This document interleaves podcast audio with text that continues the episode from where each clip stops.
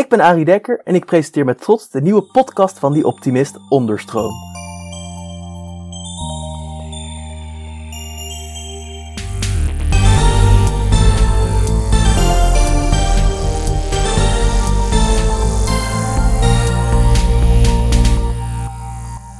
Hallo iedereen! Zoals altijd bieden wij om de week een podium aan mensen en ideeën die meer aandacht verdienen.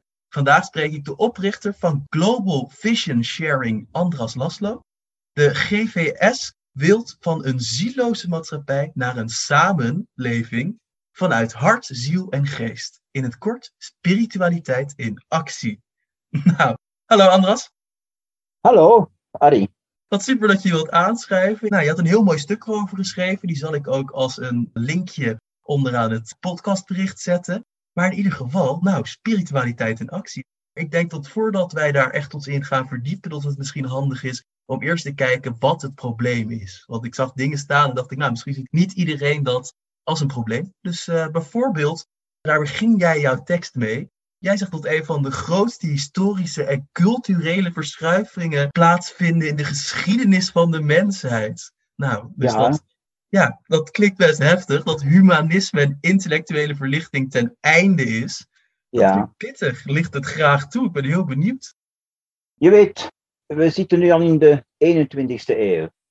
De technologische vooruitgang is ongelooflijk, nooit gezien. De middelen die ter beschikking st- staan voor de mens zijn ook ongezien. En wat maken we de hele dag mee? Via de media. Wat krijgen we altijd binnen? Door onze strot gedrukt.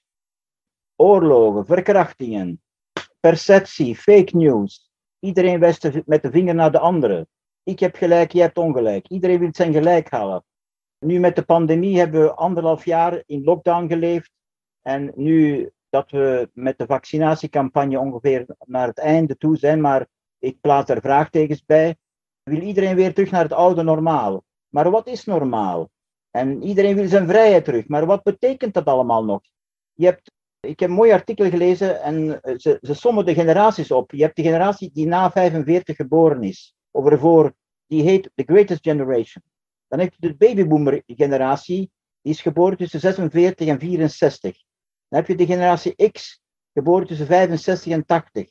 Dan heb je de millennium generatie, geboren tussen 91, 81 en 96. En de generatie Z, geboren na 97. Dus ik pleit voor een regeneratie. Dat men zichzelf weer herontdekt. Want er is een mooie tekst bijvoorbeeld van een Franse schrijver, Paul Valéry, geschreven in 1919 alsjeblieft. Met als titel La crise de l'esprit, de crisis van de menselijke geest.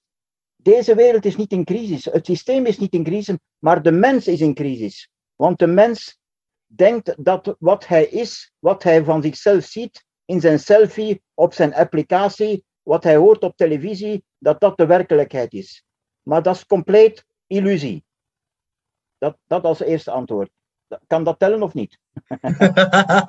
nou, je zegt me daar wel wat inderdaad. Dus eigenlijk, wat ik dan dus hier heel erg in hoor, is ten eerste is dat je het niet helemaal eens bent met hoe onze maatschappij nu is ingericht. Ik las ook in jouw tekst, politiek, economie, natuurwetenschappen, logica en reden zijn allemaal, nou, die trek jij in twijfel, daar ben je het niet mee eens. Inderdaad, dus leidt dat tot verkrachting, massamoord, Ja. socialisme ook.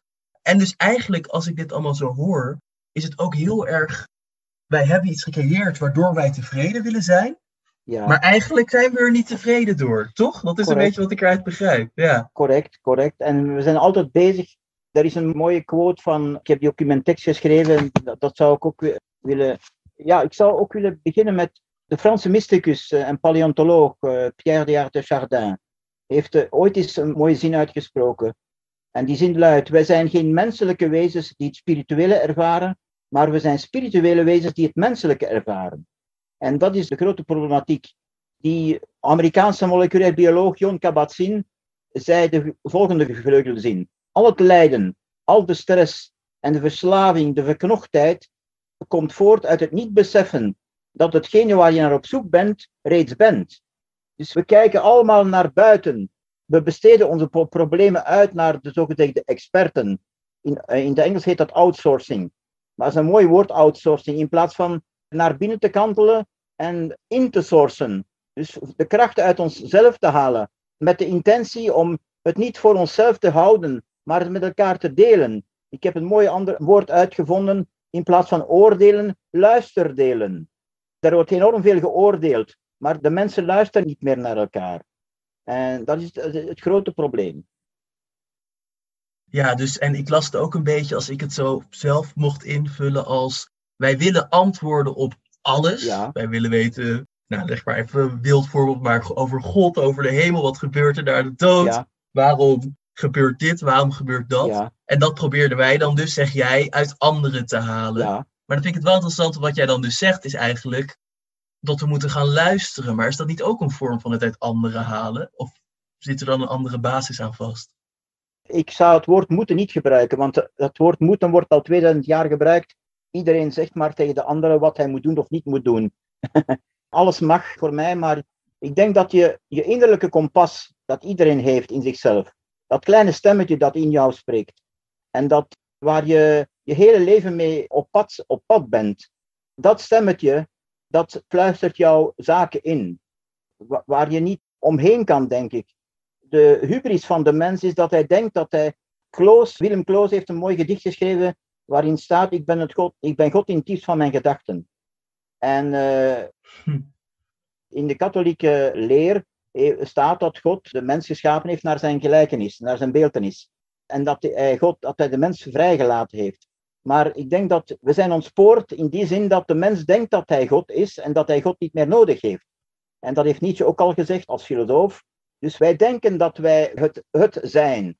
En intussen maken we de natuur kapot, intussen maken we onszelf kapot. En uh, het verschil tussen de natuur en de mens is dat de natuur de mens niet nodig heeft. Maar de mens leeft alleen maar van de natuur. En de zon gaat nog miljarden jaren schijnen en wij zullen al allemaal onder de grond zijn. En ik denk ook dat er een tijd gaat komen dat de dieren weer gaan spreken. En de mens hij is, hij is sowieso gemuilkorfd met het mondkapje, dat hij voorgoed zijn mond gaat, zal moeten houden. Wat ik hier altijd heel interessant aan vind, het is wel iets algemener, maar ik denk dat het goed aansluit, is dus wij hebben als mens gewoon sinds het begin van de jagers-verzamelaars gewoon eigenlijk de mogelijkheid gehad om onze perfecte wereld te ja. kweken. We hadden problemen, wij doen er iets tegen. Maar dan zeg jij dus nu, ja, wij hebben inderdaad ook een moreel kompas. Maar hoe kan het dan dat dat morele kompas, gewoon een groot goed, iets waar iedereen naar zou moeten luisteren. Ik ben nu toevallig de Bijbel aan het lezen voor mijn eigen vermaak. En daarin staat heel vaak van, nou, doe goed, weet je wel, wees goed, doe niet wat een ander niet wil. Maar hoe komt het dan dat wij nu opeens in de 21ste eeuw in een systeem zitten dat compleet verkeerd is? Wat is daar, wat is daar misgegaan? Hoe kan dat? We hebben de geheel vrijheid gehad om te doen wat we willen. En we eindigen in de, Nou, in de sloot, als het ware. Het systeem is fout, denk ik. En het systeem zal niet veranderen zolang de, deze zin aan het hoofd van het systeem staat. Het moet opbrengen, maar of het iets bijbrengt, die vraag wordt amper gesteld. Alles moet opbrengen. En alles wordt in uh, geldelijke waarde uitgedrukt. Ook jouw menselijke waarde wordt in geld uitgedrukt. Als je geen geld hebt, als je arm bent, ben je een uitschot in de maatschappij en lig je voor een kerk op een hangmat of in een bed en krijg je geen papieren. Als je rijk bent, dan ben je top. En de meeste mensen, hun aspiraties zijn om, om geld te verdienen, om zoveel mogelijk geld te verdienen, om hun factuur te kunnen betalen, om op reis te kunnen gaan, om twee, drie wagens te hebben, om een, een buitenverblijf te hebben. En dit zijn allemaal materiële goederen die je toch niet meeneemt als je in de put terechtkomt waar, waar iedereen terechtkomt. Want dat is de enige zekerheid op deze aarde, iedereen gaat de put in. Zelfs de miljardairs van deze wereld, ze gaan de put in en ze nemen niets mee van wat ze hier vergaard hebben. Dus is dat het doel van het leven? Dat men het kind, als hij geboren wordt, is een wonder. Hij weet alles. Na negen maanden in de buik van de moeder is daar alles ter beschikking. En wat wordt er van een kind? Na ongeveer een dertigtal jaar beginnen de mensen, hun gezondheid is naar de botten. Men moet naar de farmacie gaan, men moet naar de dokter gaan. En hoe eindigen mensen? als wrakken. En is dat het doel van het leven? Is dat vooruitgang? Ik stel me de vraag. Pittig. En ik vind het wel leuk, want met jou kan ik denk ik wel een beetje van de filosofische kant op gaan. Als het met iemand van mijn gasten kan, ben jij het. Hé, hey, wat, ik me dan een beetje afvraag, kan het niet zo zijn dat wij dat ergens op een hele rare manier gewoon willen? Is dat niet gewoon wat hier aan de hand is? Willen wij niet in zo'n wereld leven? Nogmaals, het is wel gewoon natuurlijk ontstaan. Ik denk dat niemand eraan heeft getrokken, als het ware. Om nou echt de verkeerde kant op te gaan. Zulke slechterikken bestaan alleen maar in films, als het ware. Ja, maar als je bijvoorbeeld de dierenwereld bekijkt en uh, wij komen van de planeten. De mens is een lichtwezen. De mens komt van het licht en uh, dat is wat Théard de Chardin ook probeert uit te drukken in zijn zinsnede. Ik heb ook een kleine one-liner bedacht. De wetenschap is maar een schapje van het weten. Als je dat woord omkeert. Dus de mensen gaan zo praten op het weten. En weten is meten, zegt men dan ook altijd. Maar wat weet je dan als je het gemeten hebt? Wat weet je dan? Dus ik kom terug bij mijn vorige, toen er nog geen beschaving was tussen aanhalingstekens. Dan leefden de mensen in harmonie met de natuur. En ook in harmonie met de dieren. Maar nu, dat is allemaal verdwenen. En ik vind ook dat de, de taal die wij spreken, de woorden die we uitspreken, hebben bijna geen betekenis meer. Omdat dit wordt prachtig verwoord in de vaccinatie. Als je positief test, ben je negatief. En als je negatief bent, ben je positief. Dus uh, wat betekent dit allemaal nog? en nu met het fake news, wat je ook zegt, de tegenpartij of de partij die niet houdt van wat je zegt, zegt dit is fake news en die dialoog is ten einde. Dus we leven in een tijd van, zoals ik het ook geprobeerd heb te, te formuleren, een tijd van distraction, zoals ze in het Engels zeggen, afleiding.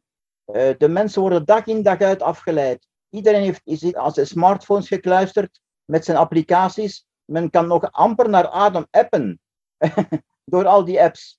En uh, dag en nacht wordt men platgewalst met informatie. Er is een overwhelm van informatie. En als je het niet kan controleren en niet kan uh, kanaliseren, dan word je een slaaf van.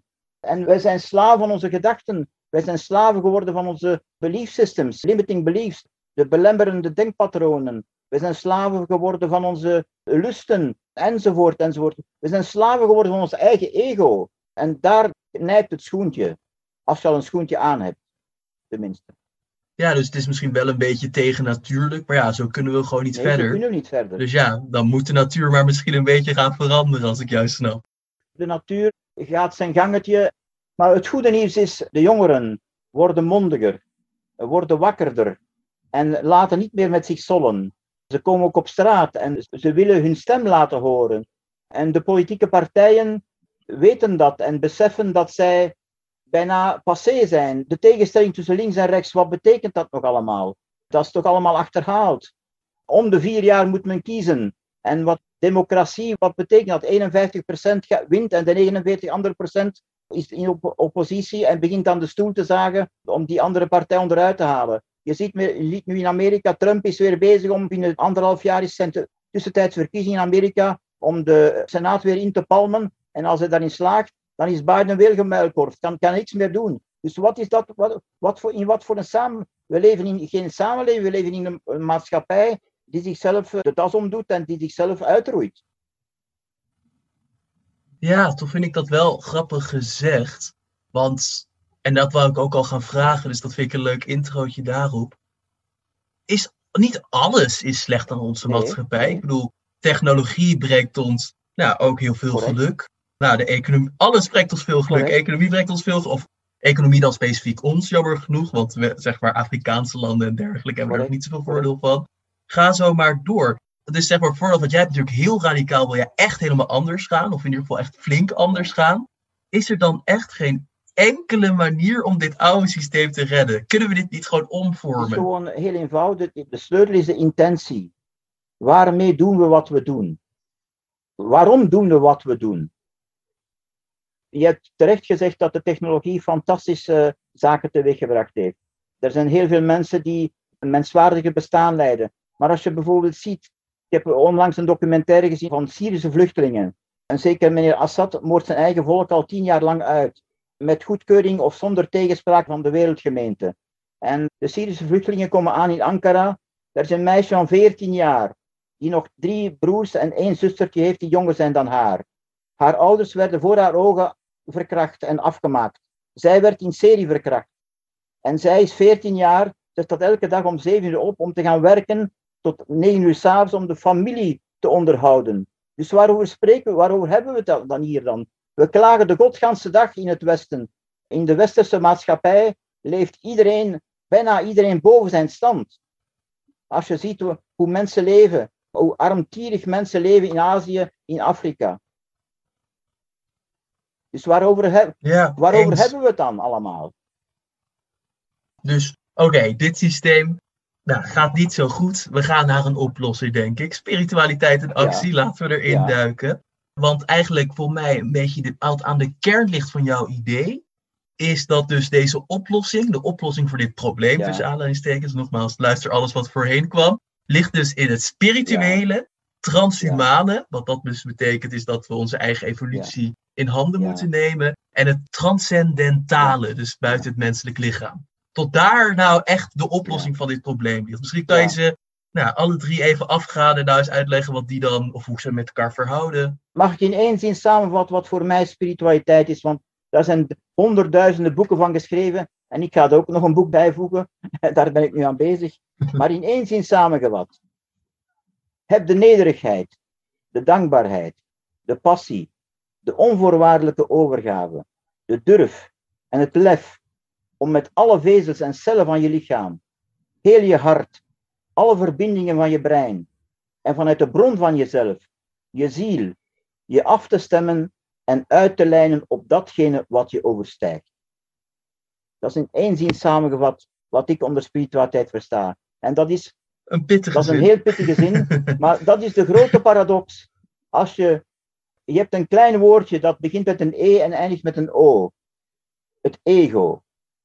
En zolang je, en dat is de grootste uitdaging van iedere mens op deze planeet, om zijn ego daar te plaatsen waar het hoort. Het ego van de mens is maar 5% van heel de potentialiteiten die hij heeft. En zoals veel alfamannetjes en alfavrouwtjes zich opblazen, ook in directiecomité's, en pronken met hun ego. En wat, wat ben je dan met je ego? Spiritualiteit is gewoon naar binnen kantelen. En je hebt een mooie zin in het Engels: The only way out is in. Dus de enige uitweg is naar binnen kantelen. Want zolang je in uiterlijkheden leeft, en de meeste mensen doen niets anders dan in uiterlijkheden leven. Ze, ze kijken naar tv, ze lezen kranten, ze lezen nieuwsmagazines, ze horen podcasts, zoals wij nu bezig zijn. ze lezen verklaringen, daar zijn honderdduizend verklaringen, manifesten. Dat is allemaal wel goed en wel bedoeld. Maar Rutger Brechtman heeft een boek geschreven, De mensen deugen. Oké, ze deugen, maar als je die oefening voor jezelf niet maakt en elke dag niet maakt om jezelf in de spiegel te bekijken en je de vraag te stellen: What the f am I doing on this planet? Om het nu cru te zeggen. Wat ben ik hier aan het doen? Wat is mijn missie? Wat is mijn eigenheid? Wat is mijn rijkdom? Wat kan ik delen met mensen? En hoe kan ik mensen helpen? En hoe kan ik door mensen te helpen, word je zelf geholpen? Zo eenvoudig is het allemaal. Zo eenvoudig is het allemaal. Maar dan zegt men, ja, daar is geen tijd voor.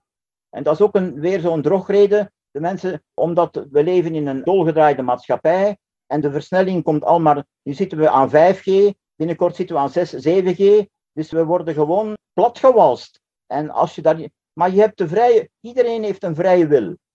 Je kan meegaan met de stroming of kan niet meegaan met de stroming. En mij kan bijvoorbeeld niemand meer uit mijn vrede en balans en rust halen, omdat ik in mezelf rust gevonden heb. En ik leef in vrede met mezelf na 67 jaar dat ik op deze planeet heb mogen leven. Maar ik heb net een, uh, om een info te geven, twee weken geleden een contract gesloten met de mensen daarboven en ik mag nog 60 jaar doorgaan. Kijk eens, 60 jaar ook. en zij hebben getekend ook en dit kan niet gehackt worden. dus jij moet echt toch vanuit het graf bijna ja, ja. gaan werken. nou, als je leuk vindt wat je doet, is dat helemaal geen straf eigenlijk stiekem. Het is zo eenvoudig, Arie, maar we maken het zo gecompliceerd. Ongelooflijk.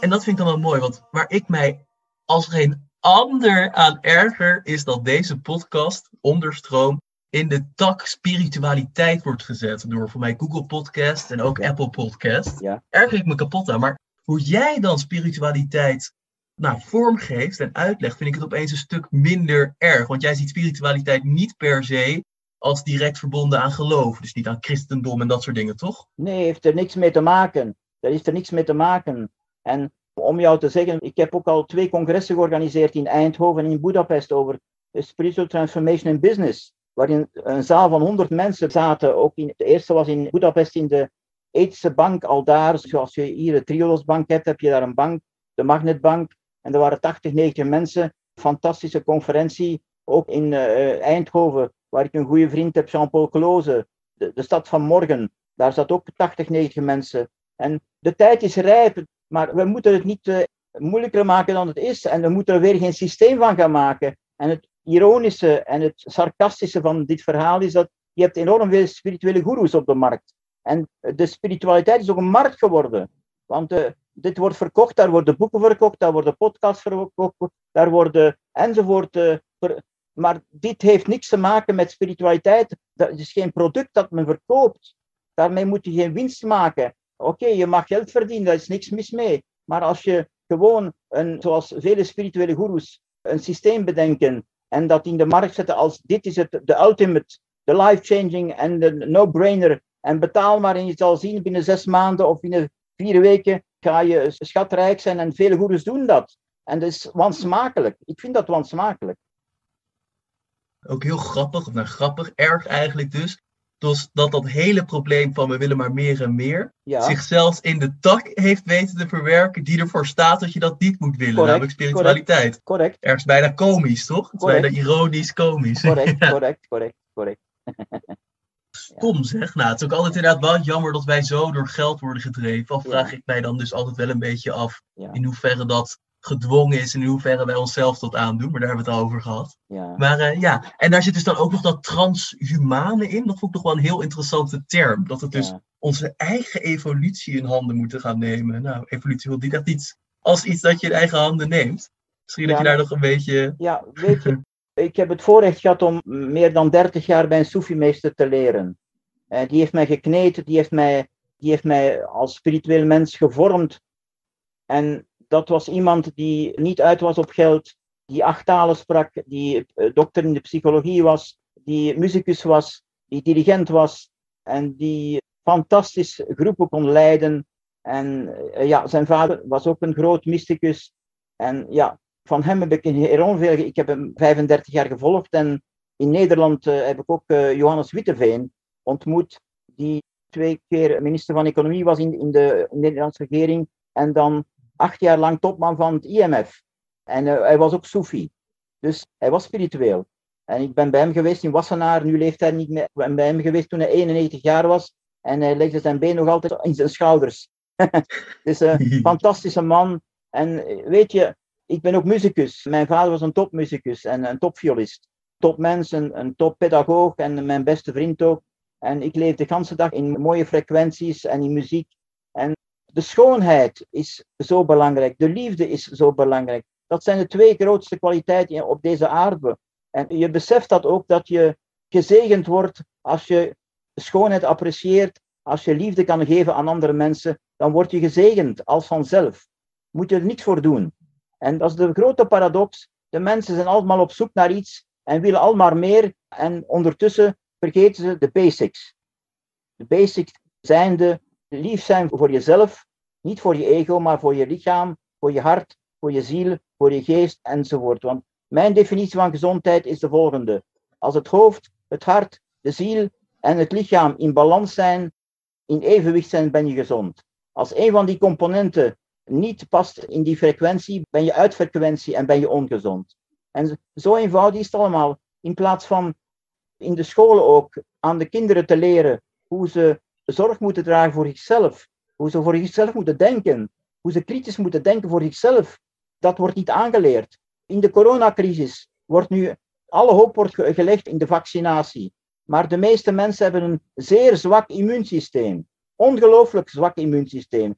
En daarvoor ben je verantwoordelijk voor je eigen immuunsysteem. Niet de dokter is verantwoordelijk, niet de expert, maar jij bent verantwoordelijk. Want het is jouw lichaam, het is jouw leven, niet dat iemand van iemand anders.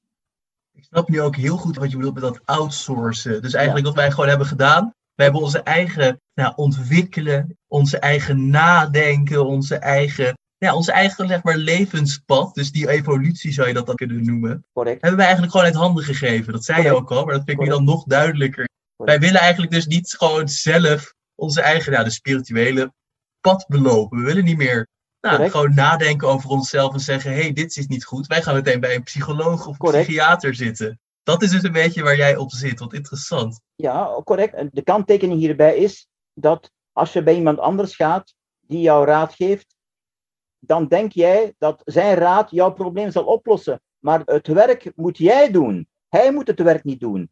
En niemand kan het werk in jouw plaats doen. Maar als je niet bereid bent en niet de guts hebt en niet de lef hebt om je in vraag te stellen en om, om aan jezelf te werken, dan gebeurt er niks.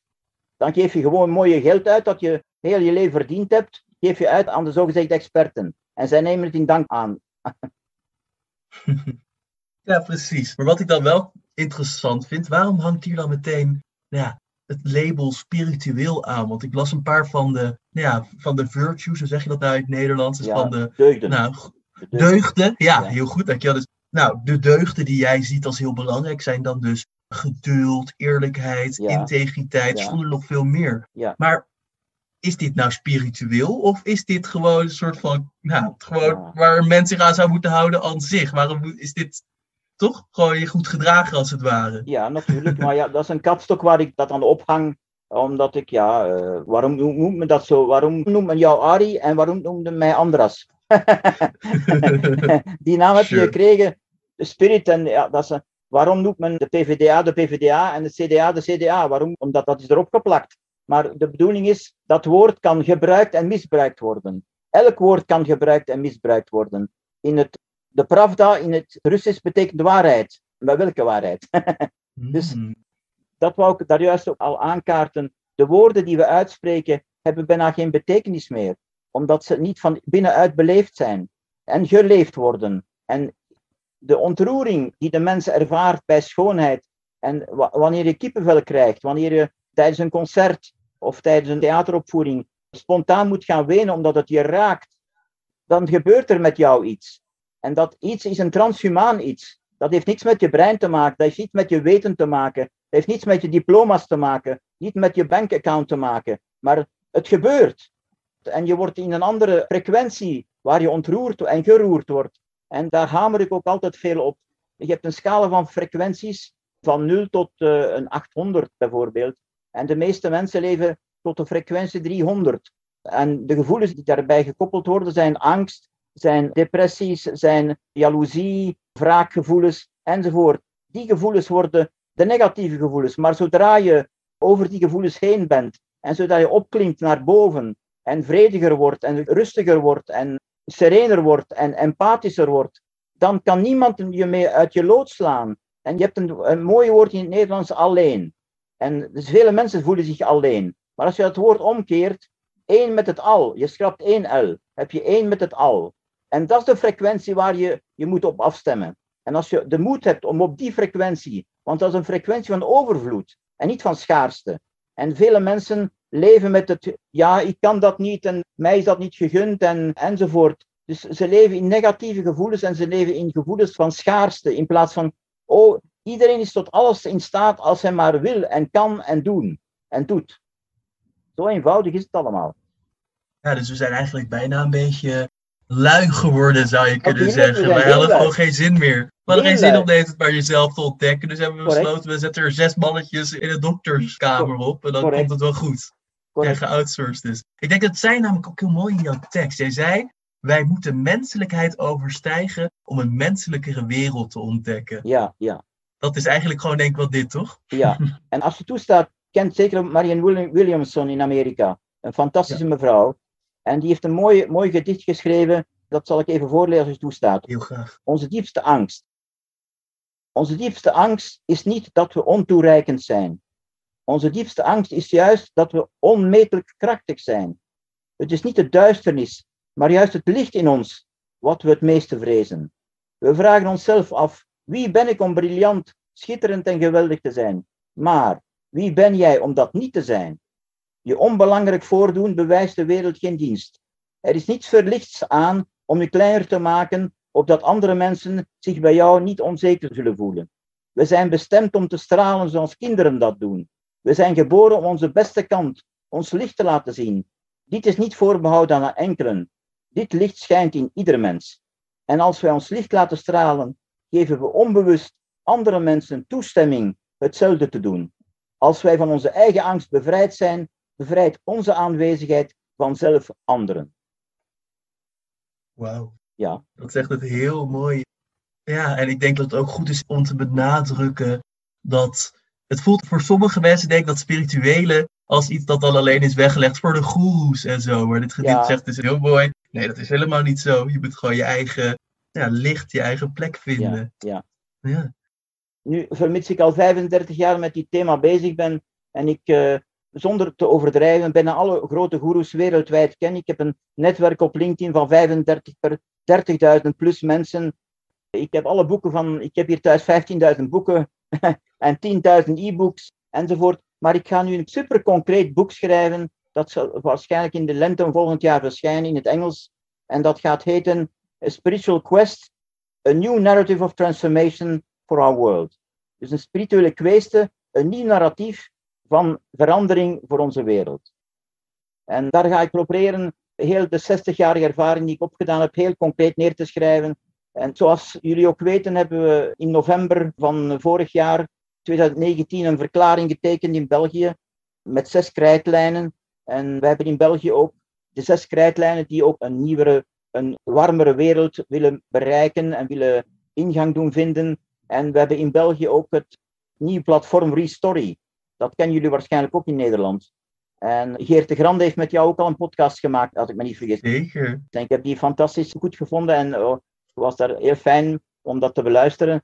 En ja, zo gaan de zaken stilletjes aan vooruit en hopelijk komt er een onderstroom die al maar krachtiger wordt. En ja, meer kunnen we niet doen.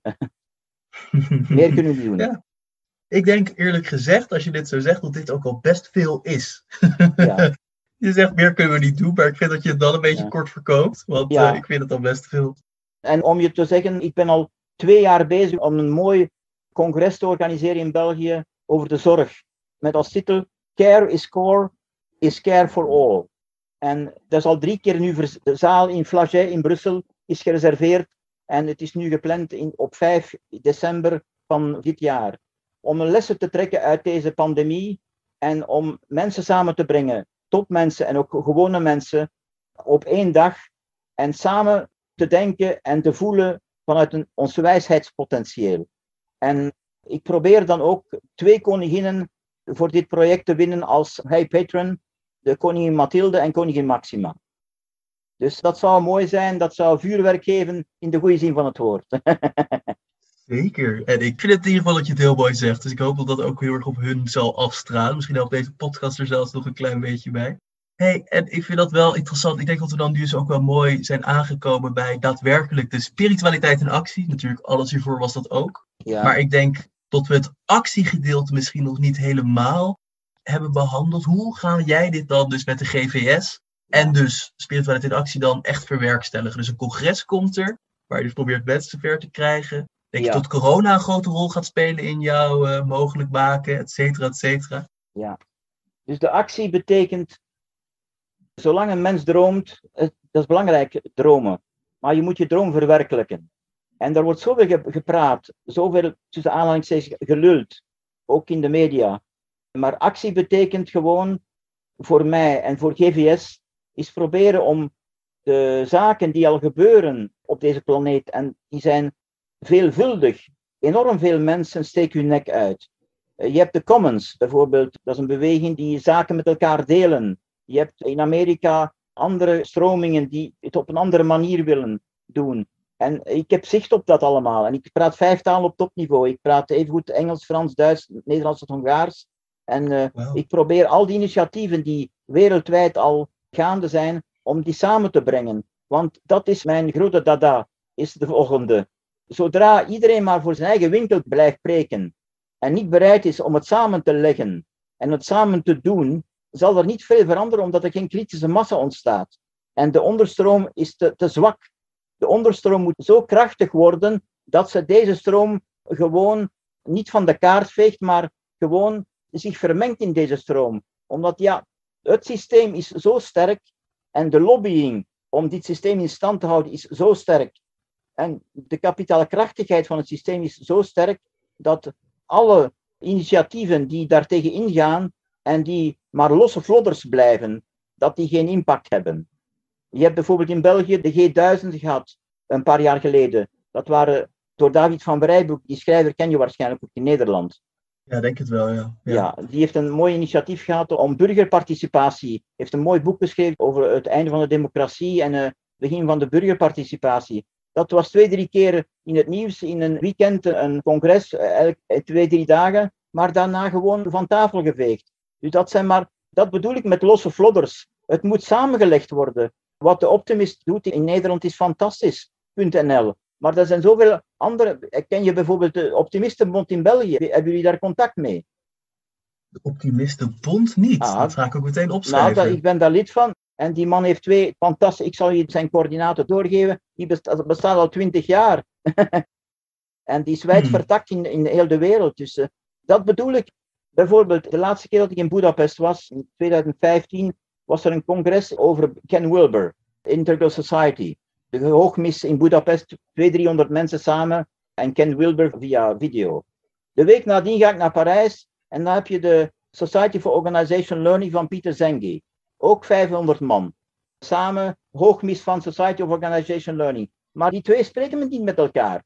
Dat zijn twee grote instituten. Dat bedoel ik, iedereen doet zijn eigen ding, heeft zijn eigen doelpubliek, heeft zijn eigen podcast, heeft zijn eigen publicaties, maar het wordt niet samengelegd.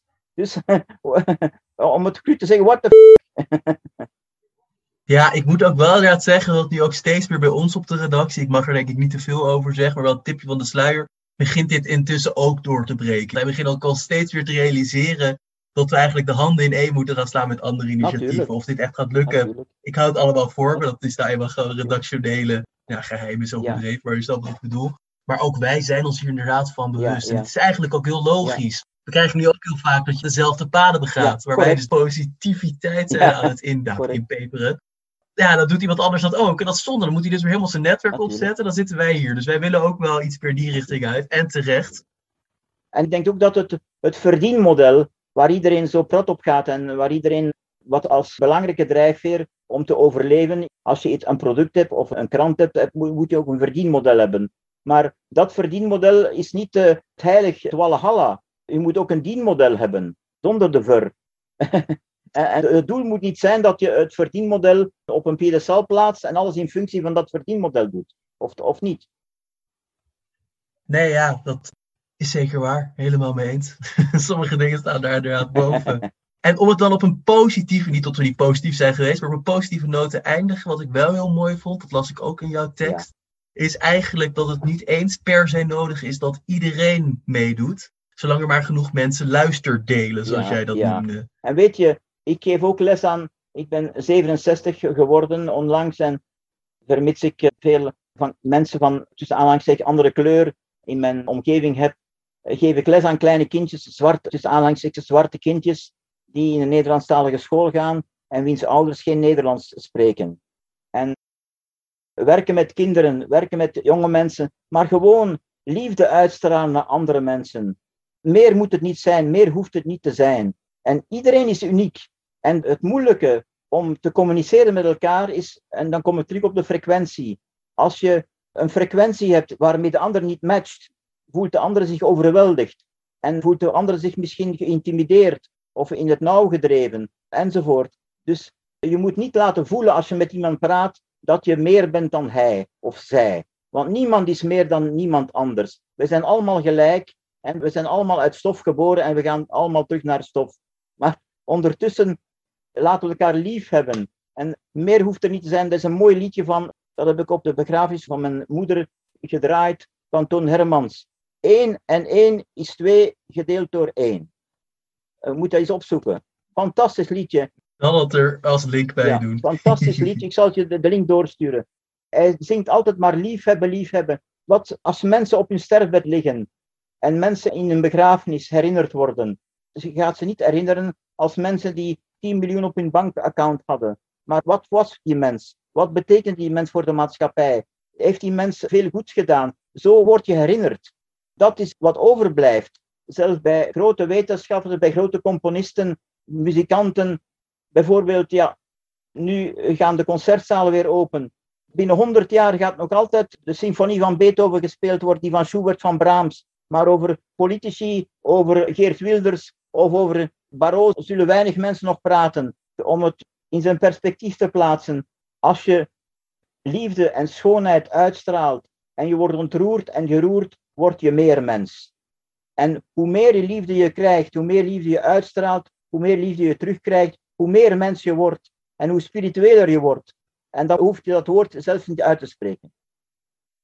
Nou, prachtige afsluiter, denk ik. Echt heel erg bedankt. Ik heb weer van alles geleerd. Ik vind het altijd heerlijk om een gast te hebben waarmee ik gewoon lekker kan gaan zitten filosoferen. Dat komt ook heel goed met Geert de Grande, inderdaad. Maar ook met andere gasten zeker.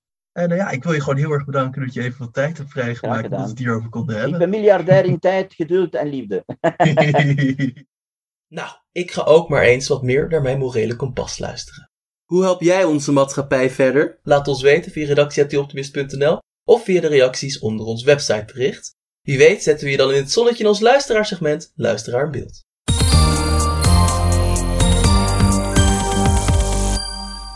Deze week vertelt Marion Bloemendal-Stolwijk kort en krachtig hoe zij over het helpen in donkere dagen denkt. De rol als redder loslaten is zo moeilijk. Helemaal mee eens Marion, de stap maken van redder naar supporter is nog best pittig. Als dit de eerste podcast is die je van ons hoort, kan je via onze website, Spotify of welke plek je dan ook graag podcast luistert, de hele podcast over het helpen in donkere dagen luisteren, waar dit een reactie op was. In deze podcast vertelt Sanne van Arnhem hoe je een andere meer helpt door de rol van redder los te laten. Ook zouden we het waarderen als je een positieve review achterlaat op Apple Podcasts.